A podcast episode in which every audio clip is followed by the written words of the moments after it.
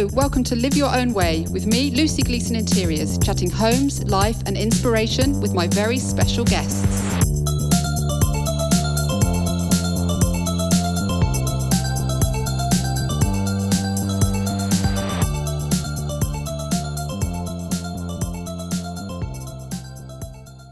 My guest today is the wonderful William Hardy, Amazing Spaces presenter and Shed of the Year judge with George Clarke. William is founder and main director of Studio Hardy, which is a design and manufacturing studio that fuses art, engineering, architecture and craft. They've worked on some really incredible projects, all diverse, such as playgrounds, interior design, exhibition spaces, architecture, grand tree houses and repurposing vehicles into something extraordinary, using innovative design with a mixture of technology and traditional techniques, and also using a plethora of materials. Hello, William. Um, I really appreciate you popping by today. How's your day been? It's been really good. I started the day um, going sledging on the Downs. Amazing.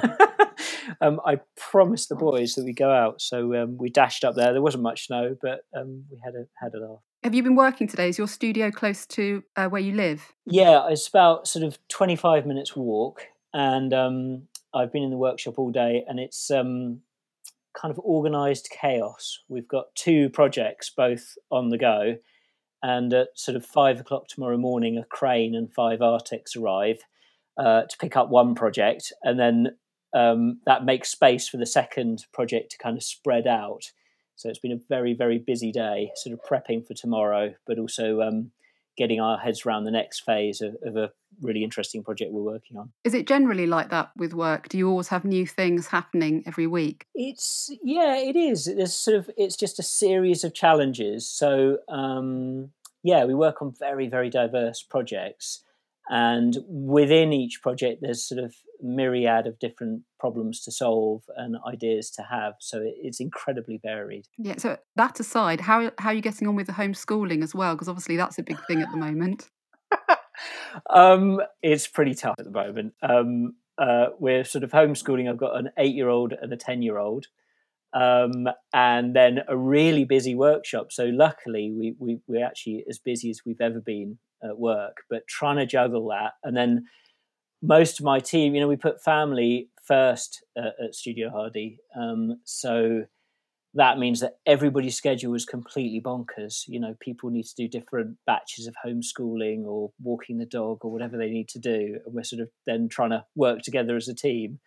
But we're we're muddling through. Oh, that's good. And do, do the boys ever come in and help you out? Yeah, they do, actually. I mean, the last sort of pocket money job was sorting the samples cupboard, which was quite good, trying to allot different materials and different textures. Um, but we also come in, you know, and actually at lockdown, it's brilliant because they get fed up of being home and going on endless walks so that we can come into the workshop and just sort of beaver away. Um, I think last weekend they made a a velociraptor pen for some dinosaurs and a kind of toy X-Wing Star Wars fighter. So uh, we get up to all sorts of, um, you know, mischief over the weekend here. Oh, that sounds fantastic. So speaking of um, building and learning, where did your journey start? Well, as a kid, I always made things. Um, I, I, you know, started with little um, sort of plastic kit models and then got more and more interested in making the sort of scenery around them. And then at school, I studied, I was very lucky, I managed to study art, design and theatre set building. Um, so always a very sort of hands-on approach. And then um, sort of, I also, from quite a young age, would just get jobs um, either gardening or building things or putting up shelves or, you know, someone would say, oh, I really need a bookcase. And I'd say, I'll make you that and then work out how to do it. And then I moved on to go to art college. So I did a foundation course, which was brilliant, a sort of really varied experience of sculpture and fine art and graphic design and photography and, again, theatre. And that led on to me doing a um, part of a degree. I never finished it um, at Brighton University, which was called Wood, Metal, Ceramics and Plastics, sort of craft-based design and making course. Um, And though I really enjoyed that, at the same time, I got very interested in permaculture and ecology and worked with some other people and sort of was involved in the founding of a of a charity And so I actually quit college, uh, quit university to to sort of pursue that. Um, and then that led me on to, there was a really interesting community project. We were trying to sort of buy land and save it for, for public use and for, for the expansion of, of um, permaculture. And that, what I learned was working with a lot of uh, groups of people. And that led me on to realizing I needed to know more about how to work with people. So I went to California and studied spiritual psychology for a couple of years. um, and then that, I gradually got back into the craft world. I sort of been using my brain rather a lot, uh, sort of more sort of political and um, psychological pursuits.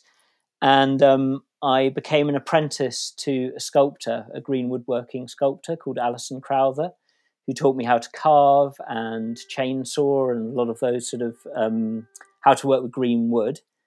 And from there, I went on and started becoming a timber frame builder. Work with some brilliant timber framers. So that's, you know, your classic medieval barns. And that was my sort of introduction to engineering and more about timber, more about history. And that eventually I got slightly tired of, of sort of building medieval buildings. And at that point, I kind of fused all the diverse parts of my journey from art school and design to all the craft work, to even the permaculture in terms of philosophy and the psychology, and founded um, Studio Hardy. Right. So all of those things together have been really useful to where you are now. Absolutely. I mean, it, it, you know, when I'm talking to, to kids or, or, or lecturing at university, I, I'm a real great believer that whatever you study, whatever you do, somehow feeds in, and you can't always see how it does. But absolutely everything you ever do um, is a component in your sort of life's work. Yeah. The interest, I'm interested in the spiritual psychology. Uh, I didn't know there was yeah. such a thing. it's it's quite a rarity, yeah. But it's um, a, basically a way of um, a way of dealing with emotions. You know, as as human beings, we we're trying to get on with whatever we're getting on with. And we're constantly sort of bashed around by emotions. We either react to them or, or um, run away from them. And that sort of dictates and, and carves out our lives. So it's a way of sort of becoming aware of that and so becoming free of that. Um, and it is really useful for working with other people, you know, really, really being able to hear what the problem is beneath the symptoms. Um, and, and, you know, now working with a big team, uh, that's that's really useful. And I think as much as the projects and everything we do is interesting, actually, you know, just how you work as a team and how you form a company and how you work with your clients and so on um, is, is equally interesting. Yeah, it's really, it's imperative really, isn't it? So what was your big break then? Um, before you started Studio Hardy, you were still a studio, weren't you? But you were called something different. Yeah, it was called William Hardy Design. And the the really big break was um, it was kind of a, you know, from naught to sixty in a couple of seconds. Um, I got invited to design and build the King and Queen of Jordan's playground for their new palace in Amman. Wow! So yeah, no, was, that was exactly my response when I got the job. So I worked with um, a real mentor and sort of patron of mine, I suppose, um, Arnie Maynard, the, the garden designer, who um, I was. It gave me an incredible break and, and took a huge risk on me, you know, because I'd done lots of things, but n- nothing of that scale. And um, the Royal Hashemite Court of Jordan was was building a new palace for the for the king and queen, and Arnie was doing the garden design. And the Queen had expressed an interest in having some sort of play structures for the children. Uh, and that's why I was brought in. And that was my first sort of um, playground experience. But I sort of fused all of those diff- different parts of my life, you know, from from um, sort of timber framing and all the craft and timber work through to the design and, and um, all my design and sort of sculptural work. They're very, it was a very sort of sculptural playground. And you've built um, several playgrounds, haven't you? There was a really lovely one that you built in Battle Abbey. That's right. Yeah, yeah. So we, um, I mean, playgrounds are sort of the the, the mainstay of uh, our work. Um, I think playfulness is very much a thread that works through everything at Studio Hardy. But um, after after working in Jordan, we developed a really good uh, relationship with English Heritage. And um, again, that sort of background of timber framing and working on historic buildings. Um, so we, we, we've built sort of Baroque and seventeenth century. We've built Art Deco playgrounds, um, all sorts. Um, but I really love that, the fact that we're, we're going to very uh, sensitive historic sites, and we need to come up with something that's really appropriate, that's to a degree educational and fun. Um, so it's a constant challenge and a constant having to learn about the history and about all the stories and the, the narratives that we can um, follow in our play and sort of introduce the children to the to the world they're stepping into. Yeah, and I guess, again, it, it brings up, you know, learning about people, doesn't it? So yeah. So you do diverse projects. How would you actually sum up what you do? That is really tricky. That's a, that's a life work, trying to work it out. Um, I mean, the way I normally describe what we do is is is through Studio Hardy. So Studio Hardy, and you'll see the link here, was founded on the idea that I don't really believe in boundaries between disciplines.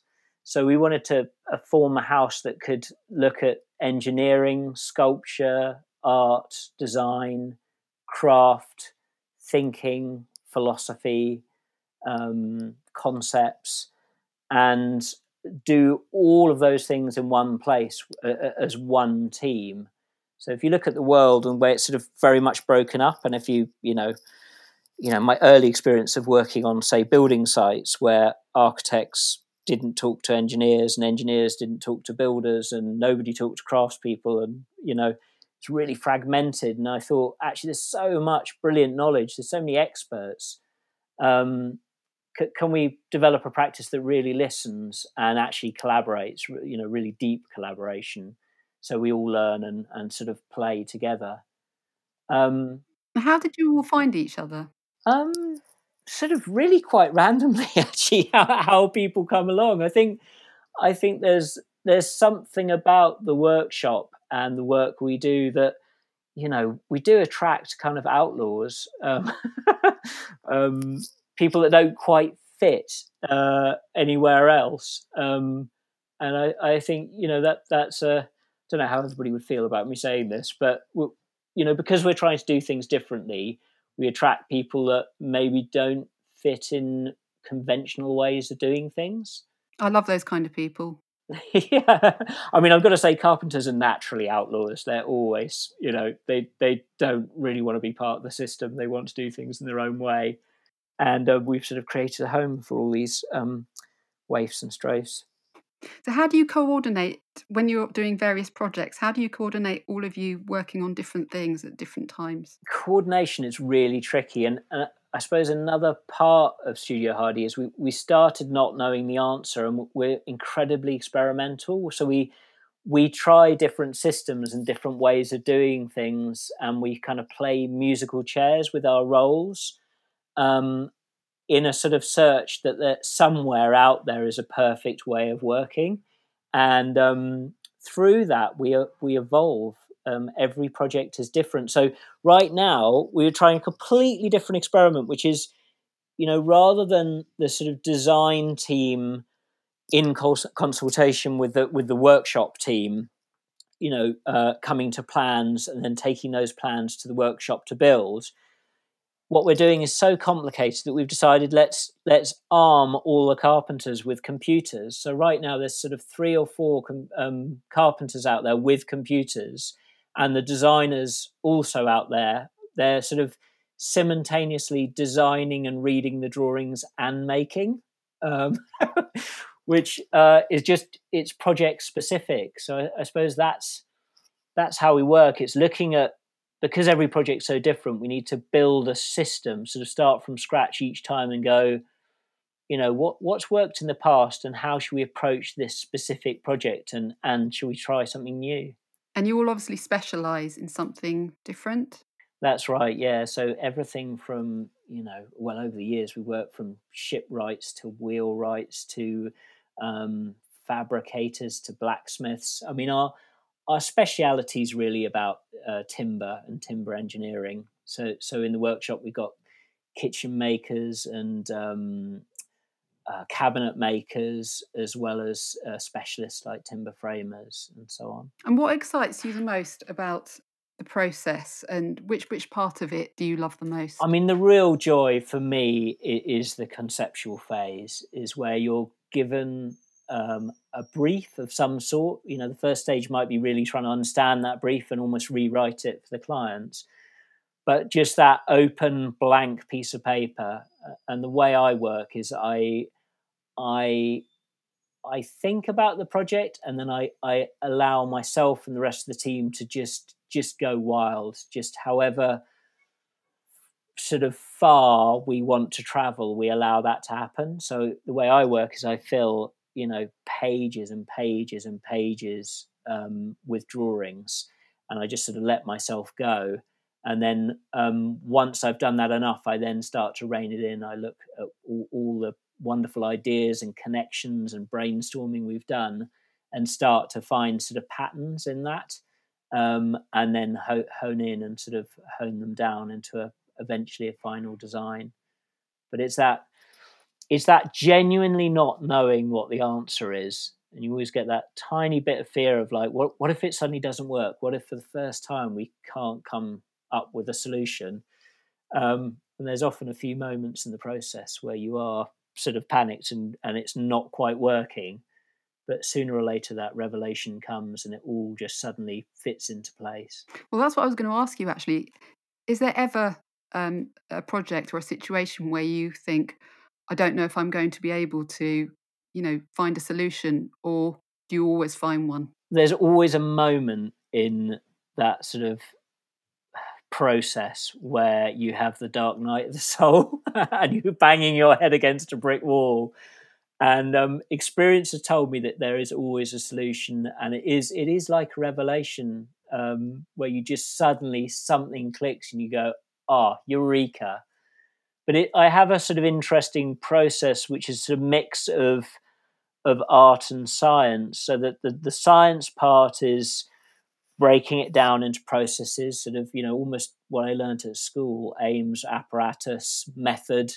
So you have that as your toolbox.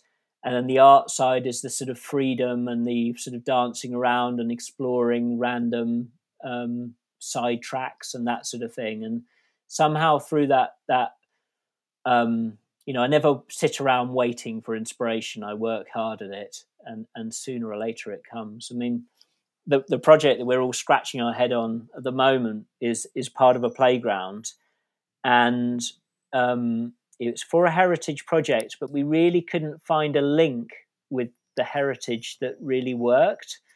Um, but I was running lots of community workshops with children where I was training them up to be play designers and tra- training them, you know, actually sort of not dumbing down the process at all, really taking them through the whole concept and design development and materials and the whole works.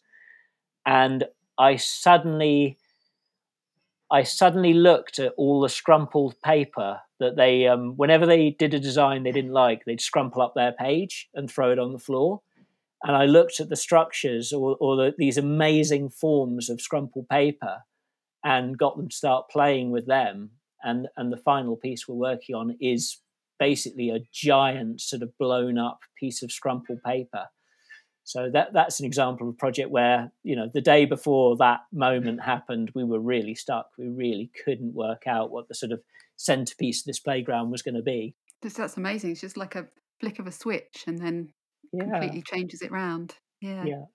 You've done so many cool collaborations. I was looking through them all, and um I think it might have been one of your earlier ones with a house within a house um, at the Design Museum. Yeah. Did you enjoy that one? I'm sure you must have done. That was great. So that was for John Pawson, who's the sort of, you know, godfather of minimalism, British minimalism. And he wanted to create a perfect one-to-one scale, a one-to-one scale model of a perfect room.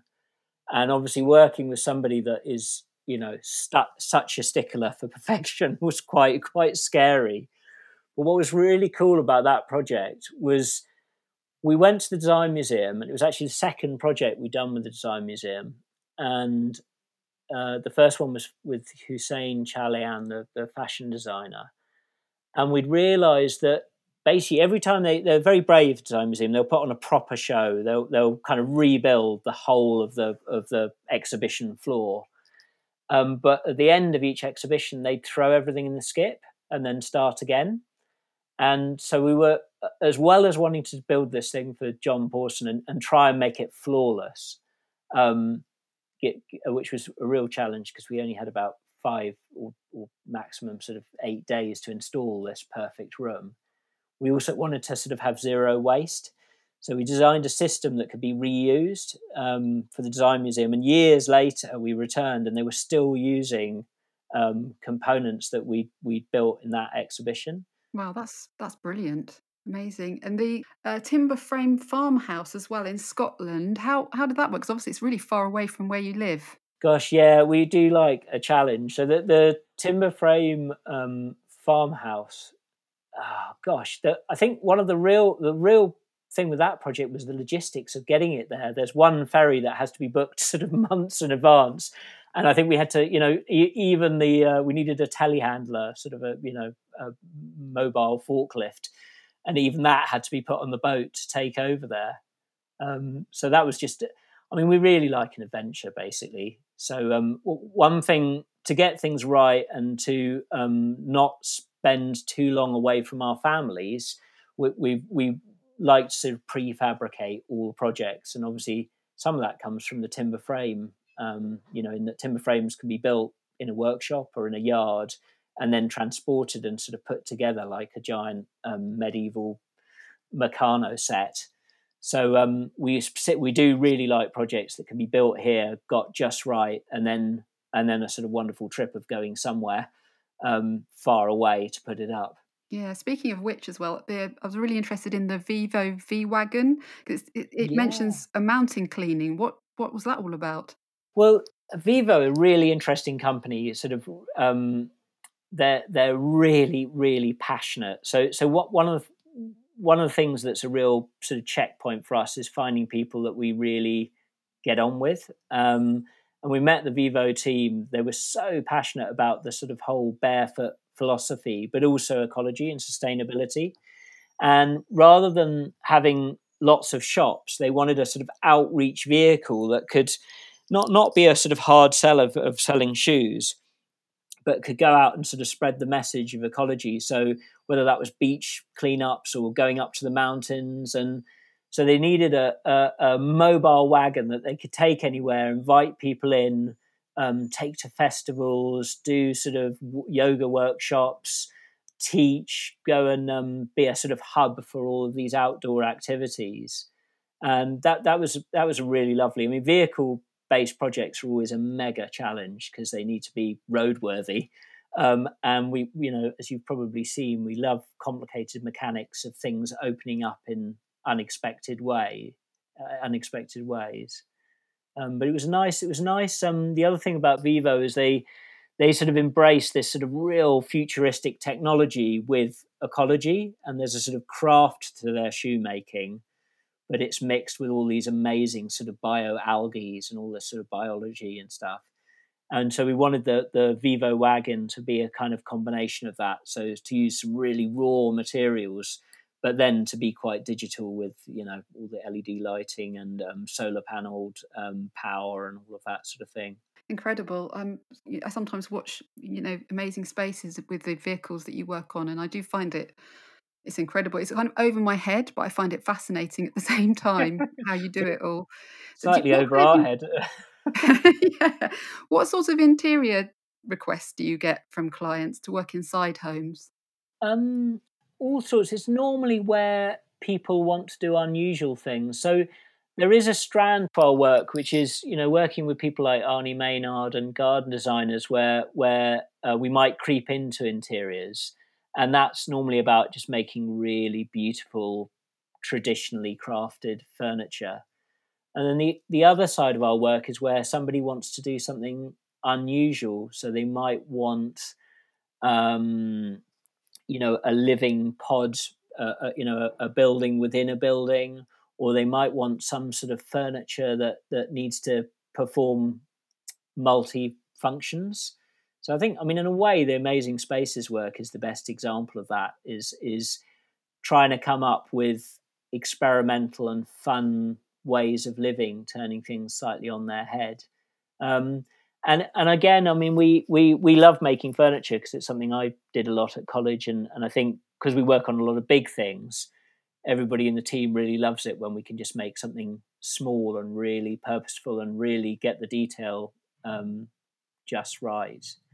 But um, we've there's always been a kind of philosophy at Studio Hardy that we we don't want to be instantly recognisable. We'd hope that we kind of bamuse anybody trying to track us.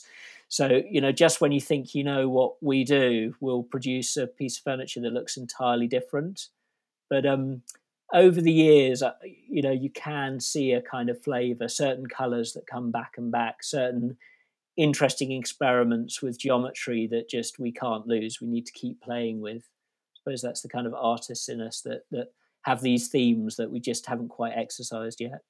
Yeah. Is is there anyone or any particular kind of project on your list that you would love to do that you still haven't done yet? Ooh, that's a good question. Um, wow. I mean, I think I think that the the honest answer is, we thrive on the unknown. What what's so exciting about being at Studio Hardy is the phone rings and the first thing that the client says is, uh, I'm not quite sure how to explain this. And we go, oh, perfect. This sounds right up our street. But it's the kind of, it's the not knowing. Literally the phone rings and someone says, uh, we want to build a bridge, but it's not a bridge. It needs to float or something like that. And then you sort of uh, uh, dig deeper.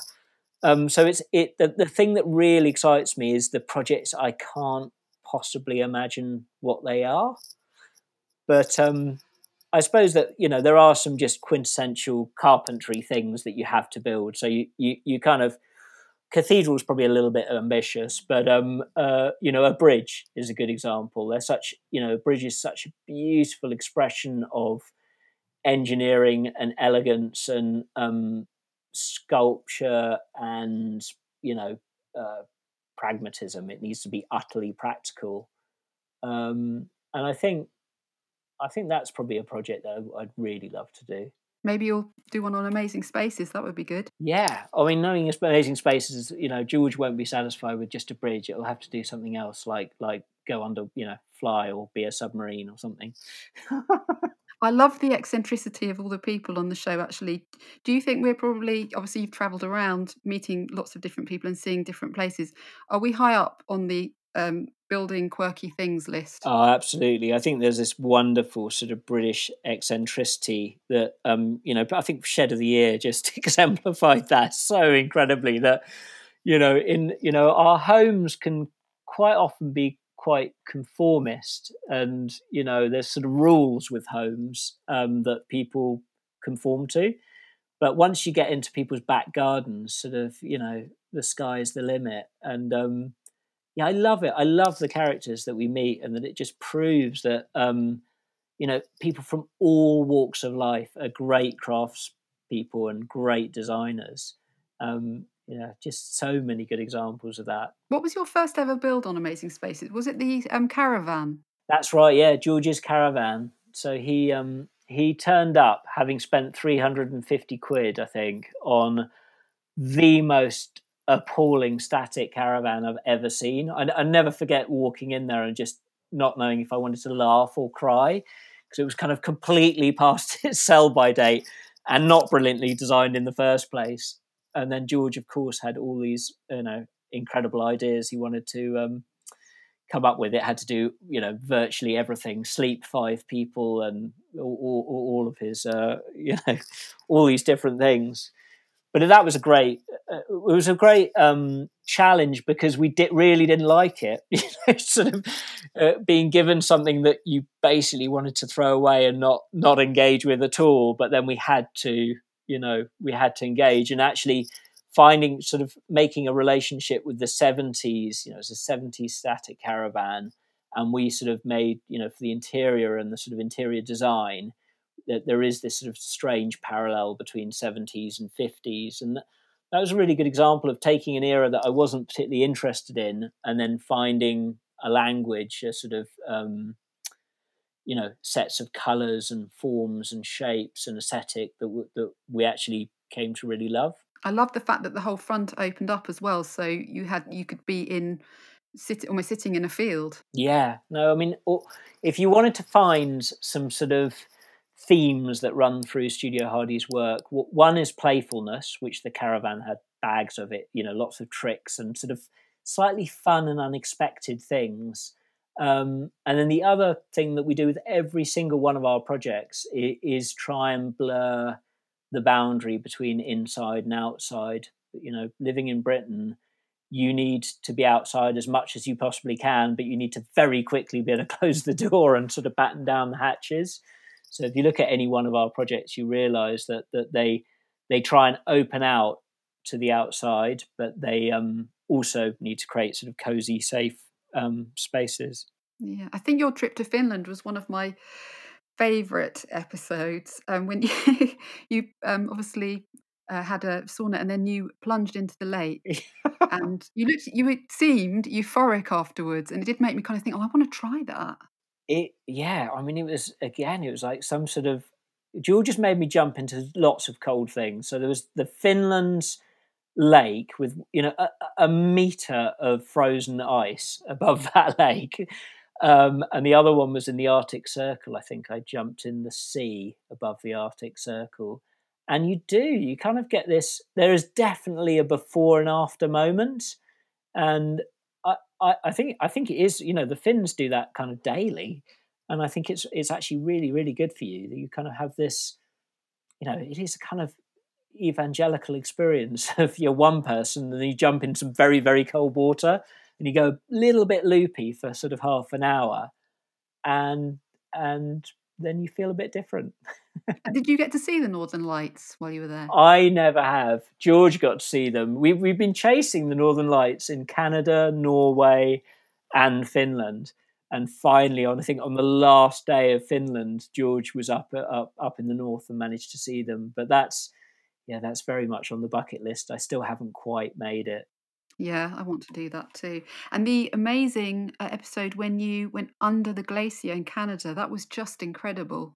That that was mind-blowing. Um, just looking through ice that had potentially been there before humans. It was kind of really, you know, mind-blowing. And then we found a cave. So, I mean, that, that whole trip was just incredible. You you arrive on a helicopter and sort of, you know, if you've ever seen a helicopter land in the snow, it's pretty dramatic.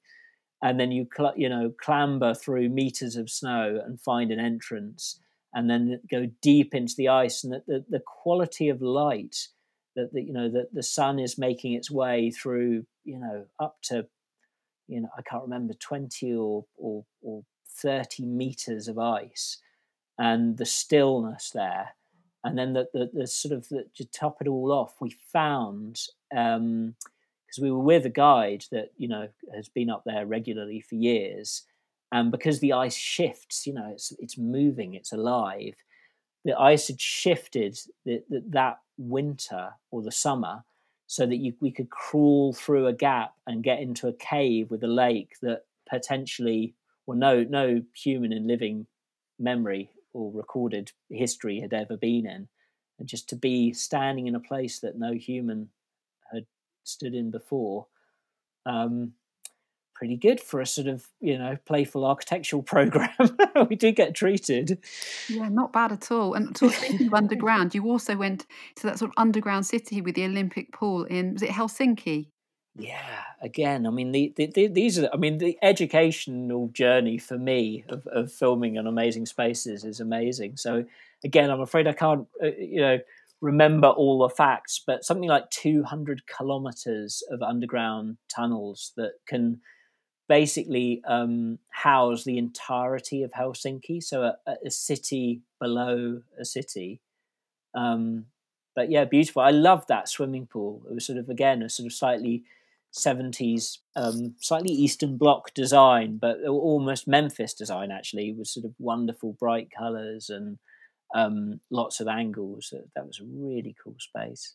That's incredible. Do you get to choose where you'll be going in the series, or is it the production team that decide? There's a little bit of both. I mean, what's lovely is when we start a project, we, you know, that they, they, you know, we worked together for so many years that um, they also know that George and I have a huge address books of, of places we want to go, and so quite often we'll suggest, um, and there might be a little bit of cheating there, like, you know, we're, we're kind of justifying it in terms of the program, but there's, you know, some iconic piece of architecture that we've always wanted to visit that we can kind of justify that it fits in with the narrative. So, um, I mean, that is a real treat, getting to, you know, meet some of your heroes, and, and not only just sort of incredibly talented people, but um, over the years we've got to see some incredible pieces of architecture that, that have been, you know, on our on our dream list. Yeah. What's the most ingenious build, do you think? Could you possibly pick one out of all of them? What, that we've gone and visited? Yeah, they've visited, yeah. Oh, I'm drawing a blank. There's sort of just this barrage of hundreds of things that we've seen. I'm not surprised. Yeah, just just too many things. I'll, I'll kick myself after after this um, interview. I will be, oh my gosh, it'll all come flooding back. It will come to you, yeah, no doubt. Um, so you've obviously built a whole load of things on the show. Um, obviously, like the observatory, which was um, not so long ago. How long did that take to make? Well, it was slightly interrupted by um, COVID, uh, but um, the actual work, I mean, there's a lot of prep. So I spend a lot of, you know, it, almost impossible to quantify how much time, but um, a lot of design time, which is often spent late at night, puzzling and coming up with ideas, and then, you know, running them past George. Um, so that can take a few months. But the, the actual build of that was probably only about two months. Um, and it was, yeah, like I said, slightly interrupted by COVID. But we, um, it's kind of that with Amazing Spaces, we can be slightly playful, and we'll come up with a design, but we'll also sort of solve problems on the hoof, which is why some of those really wacky things come up, and why it doesn't always quite make sense, and we do things in a slightly roundabout way. But so we like to um, sort of, you know, I'm thinking of the door of the observatory, where we came up with one plan, and then halfway through ended up talking to somebody about bikes and realising that we could use bike parts, so sort of changed the whole design and built it another way. So um, all in, I think I think that was about about two months, and that that's quite regular for Amazing Spaces. It's sort of really... Was it the same for the rotating home as well? Probably, yeah. It's a kind of really high-octane, uh, big-ish team, just throwing yourself at it. A lot of um, late nights and early starts, just um, and a sort of always a sort of looming deadline. It's very inspiring, the show, because it's very easy for all of us just to sort of be on a journey and not sort of think about other possibilities, but you watch it and it's so positive and inspiring. Do you get told that a lot? We do. I mean, I, I love the fact that it inspires children, particularly, and sort of, you know, teenagers, because, you know, we live in a digital age, and the worry is that, you know, craft and, and design or, or making isn't really taught in schools at the moment. Um, Uh, there is obviously some provision, but the kind of education I got at school has really, really changed. And I love the fact that they get really, you know, they bully their parents to stay up late or later and watch Amazing Spaces.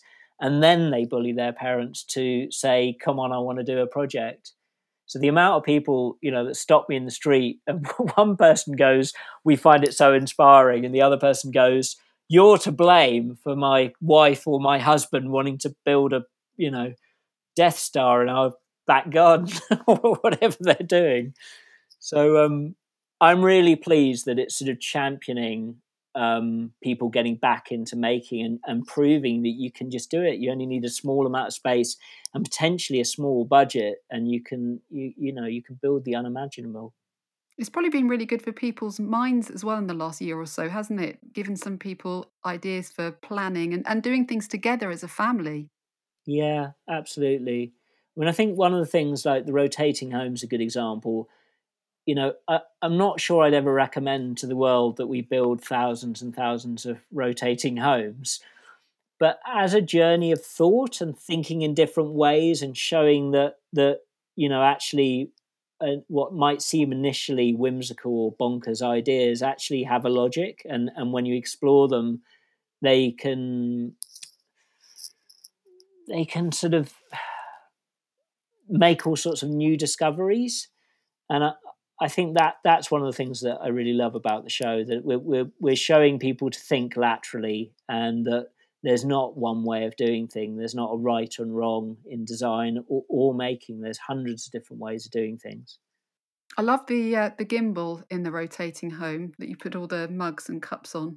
Yeah, uh, that, that tell you a very, well, try and make a quick story, is that came from, I was about nine years old and I was in the south of France, and we were having a big lunch with a, a, a friend of a sculptor. And to entertain the kids after lunch, he got a cardboard box and he put a glass of wine, a full glass of wine, into the box. And then he handed it, he closed the box, cardboard box, and then he handed it round all the kids and said, throw it around, you know, rotate it, do whatever you want. We all played with it and handed it back to him. And he opened the box and pulled out a glass of wine that was still full. And we were, you know, our jaws dropped. Our mi- minds had been completely blown, you know, this sort of magic, magic. And then he opened the box and let, let us look inside, and there was a gimbal. And I think that, um, yeah, that was the inspiration. I've always wanted to build one ever since that moment, and sort of playing the same game with George of like, here's a box, here's a bit of magic. So it's it's nice how um, you know, experiences from childhood kind of get it, you know, fed into uh, into our daily work. Yeah, I was really proud of myself at that point because I knew what a gimbal was. Often I don't, but uh, I was like, oh, I know, because I, I have a camera, you know, a, a gimbal. Oh, yeah. With a yeah. camera as well. So, no, it's, I loved that episode. It was fantastic. So, Shed of the Year as well. Is that going to be coming back this year? Or? I, I don't know. I'm not sure when that will. I mean, there's a real sort of cult follower, following of that uh, project. I think people really love it. And um, I know, I know um, Channel four like it, so we'll just have to wait and see. I mean, everything's a little bit chaotic at the moment, so um, I hope so. It's such a, it's such an inspiring and sort of feel-good program, um, and so unexpected. I mean, I, I've got to say, for actual filming, all of all of the presenters just love it, and the camera crew. In fact, the whole crew love it because you turn up, we film in a day, sometimes two a day, and you just don't know what you're going to get. It's it's it's a brilliant programme. I've got my fingers crossed that it does come back this year because I love it. My whole family really enjoy it. Um, is it really hard to pick a winner? Because they're all so different, aren't they? Oh, it is absolute agony. I hate it. I've done a few programmes where I've got to be a judge, and it is just, it's so hard. Um, luckily, we've got, um, you know... A, a team of judges, and we all quite like disagreeing, even deliberately, so that kind of makes it more complicated, but we always sort of we we end up finding a winner, but not everybody's happy. Has it inspired you ever at home? Have you got a, a crazy shed in your garden? I don't at the moment. I have lots of sort of half-baked projects. Um so I've I years ago bought an aluminium uh it's part of a freight container for a for a railway carriage. So I've got that, and I've decked that out with um, some beautiful parquet floor that I was given for my thirtieth bag- birthday. For my thirtieth birthday, a friend turned up with forty bags of used parquet. Great present. Um, and that's then, the best uh, present. Yeah. So that that's a sort of mid-century modern um, interior, and I've got a thirty-three foot. Old mahogany hulled pleasure cruiser, river cruiser boat that is, um, I would say, treading water. And the kids really want me to crane that into the garden. And that, so but basically at the moment, I don't have a project in the garden, but we're having the, the uh, we're going to build some sort of play structure. And at the moment, we're in the sort of early feasibility design stage, and everybody's arguing about it. So what, I, what I'm trying to uh, teach the kids is that let's come up with something that has to be beautiful, has to be really fun, but is not too prescriptive, because obviously the eight-year-old wants it to be all about dinosaurs, and my uh, ten-year-old wants it to be about Star Wars, and I quite want it to be some sort of crazy Baroque structure. So um, I'm not quite sure what's happening, but it's it's a work in progress. I, mean, I, I am quite tempted, because they're, they're both quite into Star Wars at the moment, to build a kind of timber frame at-at Walker, um, you know, one of those wonderful kind of brilliant structures that you get in Star Wars, but but make it in sort of, you know, really beautifully crafted timber. Oh, that's, that would be the dream, wouldn't it? What about inside? What about inside your house? So is is it very traditional, or does it have some of um, your designs and ideas around? There's a sort of bit of everything. I mean, there's that. There's an English version of this phrase, and I can't remember what it is, but the Spanish version translators in the, you know, in the iron work, in the metal worker's house, you eat with wooden spoons. So the first thing I'd say is that almost every bit of furniture is broken in some way and on the to-do list for the weekend.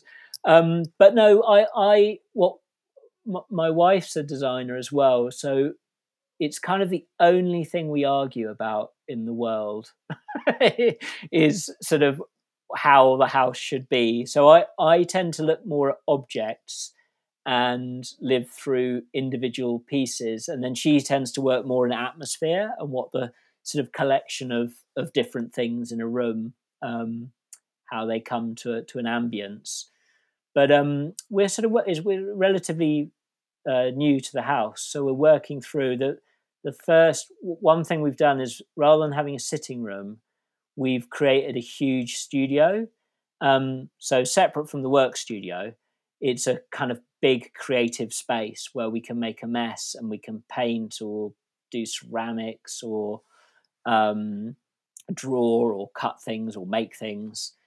And so I've designed a huge piece of furniture that that sort of has lots of little desks for anybody to work in. You have your own kind of like little cubicle desk, and then a huge set of bookshelves and sort of lots of cupboards for printers and um, endless reams of paper.